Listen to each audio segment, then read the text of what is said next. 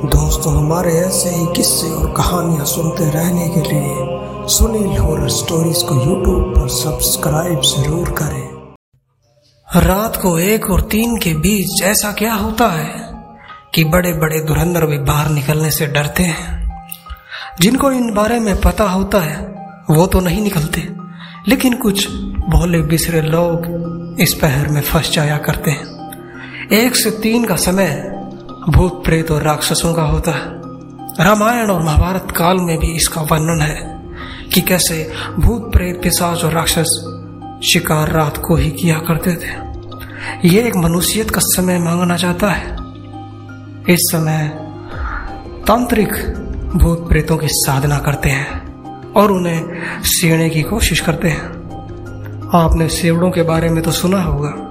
जो कि आदमी को मरने के बाद उसे से लेते हैं और उससे अपना मनचाहा काम कराते हैं। जब लाश जलती है तो रात के एक से तीन इस पहर के बीच वो लोग अपना काम पूरा करते हैं।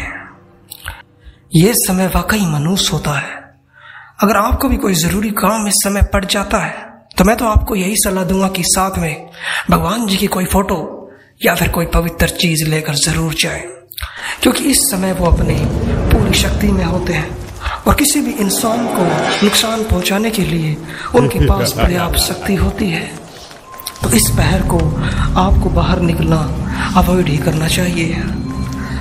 कुछ ऐसी भी कहानियाँ हैं जिसमें पाया गया है कोई कोई व्यक्ति जिसने रात को कुछ मीठा खाया था या फिर कोई मांस मछली आदि का सेवन किया था और वो घर से बाहर रात को एक तो एक से तीन बजे के बीच निकला तो उसे कुछ ऐसा दिख गया जो खौफनाक था, जिसे देखने के बाद वो हमेशा ही उस चीज़ के बारे में सोचते रहे, लेकिन वो उनकी यादों से कभी धुमिल ना हो सका।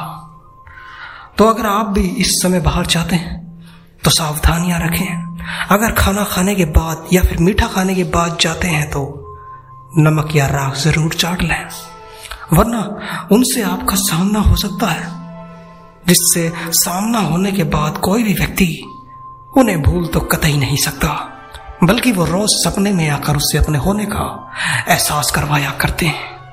तो मेरी ये बात ज़रूर याद रखिएगा। और रात के एक से तीन के पहर के बीच बाहर निकलने की भूल कतई ना करिएगा, क्योंकि ये आपके जीवन की बड़ी गलती साबित हो सकती है। ऐसा ही मेरे एक दोस्त ने किया था। उसकी माँ बीमार थी। और वह तकरीबन दो बजे के करीब घर से बाहर निकला। रास्ते में एक चौराहा पड़ता था। ये चीज़ें चौराहे में ज़्यादा होती हैं। चौराहे से ही उसे एहसास हो गया कि उसके पीछे कोई है।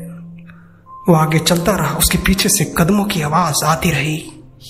और आखिर काफ़ी दूर चलने के बाद उसे एहसास हुआ कि जो चीज़ उसके पीछे है, उसने उसके कंधे पर हाथ भी रखा है।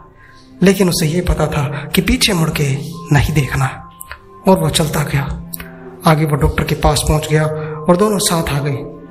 तब उसे वो छाया तो नहीं दिखी, लेकिन उसके होने का एहसास तो उससे हो ही गया था। तो वापस आने की उसकी हिम्मत नहीं हुई, लेकिन डॉक्टर को वह नहीं दिखा।